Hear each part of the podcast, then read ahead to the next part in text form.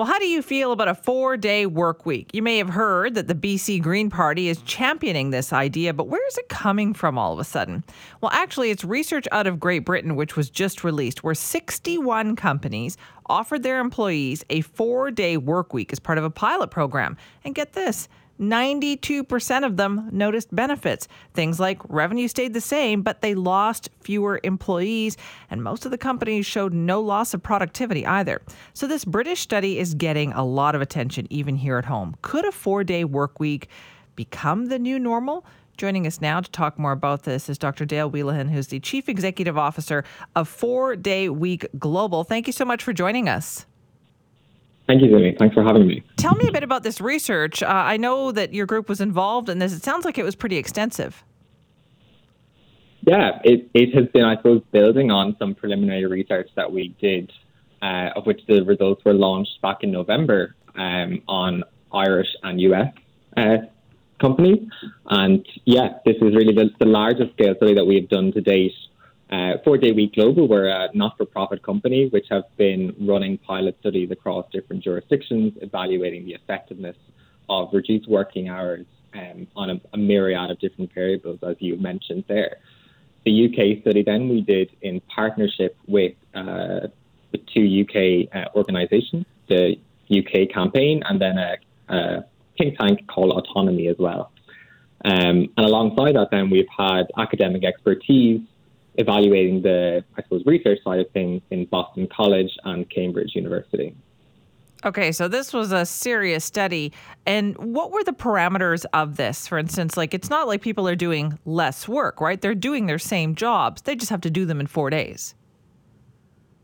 So, Four Day Week Global, we operate under the principle of 180 100. So, 100% pay for 80% of the time for 100% productivity.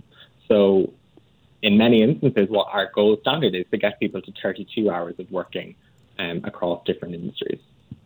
Hmm, okay. And so, what kind of businesses were involved in this? Well, that's the really fascinating thing. We had um, sectors from all across involved, from healthcare uh, industries, from professional services, from marketing, um, some public sector agencies as well. So we, we offer, I suppose, the study to try and evaluate how we might apply such a principle in different sectors. And what we saw, um, and our results have found, is that there is no one size fits all approach to this, and different sectors will approach the reduction of working hours um, dependent on whatever their business needs are. Okay, and why do you think this is particularly relevant now? Well, I think the pandemic showed or really highlighted the importance of mental health for people. And in many ways, a lot of us are still dealing with some of the, the vicarious trauma associated with the pandemic. So, despite the fact, I suppose, we saw improvements like flexible working and hybrid working, we're still seeing rising levels of burnout in the workforce. And one of the key links to reduce burnout is actually reducing working hours. And, and in doing so, you end up improving things like processes and culture and leadership within organizations, which all influences on mental health and well-being as well. Right, and what, so right now, though, I guess a lot of the talk also has to do with labor shortages. Does that make this more? Do you think of an attractive time for employers to consider something like this? Yeah, it might seem counterintuitive if you're finding it hard to, if you feel you don't have enough staff to introduce something like this, that actually doing something like this could have two benefits. Um, first, it helps you to recruit new staff as well as retain those staff that you currently have. And it also has a benefit on some of the macroeconomic costs for organizations like absenteeism, presenteeism, burnout in the workforce. So, what we're seeing is that even in industries where there is labor shortages, where they have introduced these, um, they have seen actual um, macroeconomic benefits to, to the implementation of reduced working hours. Right. But this was a pilot project then. So, how do you continue on with this work? Are companies saying, listen, we'd like to keep on doing this? Yeah, so 92% of the companies involved in the UK study of nearly 3,000 employees are going to continue on with the pilot um, or the full implementation of the four day week beyond this pilot period. Um, I suppose for many organizations, they want to see you know, how does this play out in the, the medium and longer term? But I think the fact that we saw such positive results in what is, I suppose, a difficult time for the labour market and what can often be a difficult challenge for organisations to even get themselves to a place of being able to maintain revenue and productivity, I think the signs are, are hopeful for the future of these organizations. Right. You really have to sell some some employers and managers on this though, right? Because they're thinking, well, I'm giving people full pay to work fewer hours. Yeah, and I think that's what the pilot allows. It's, it's, it's a psychologically safe environment for organizations to explore some of the concepts of productivity for them and do so with support from our own expertise and from academic expertise. I suppose the caveat associated with all this is that it is just that, a pilot, and there will be lessons learned. And, you know, if for some reason it ultimately fails, you're not under obligation to continue to do so. But certainly from the data we're finding, the majority are finding that um, once you do the pilot, you're much more likely to keep doing it. Right. What about the productivity issues? How did that go? So I think for many, it was actually about redefining what they understood about productivity.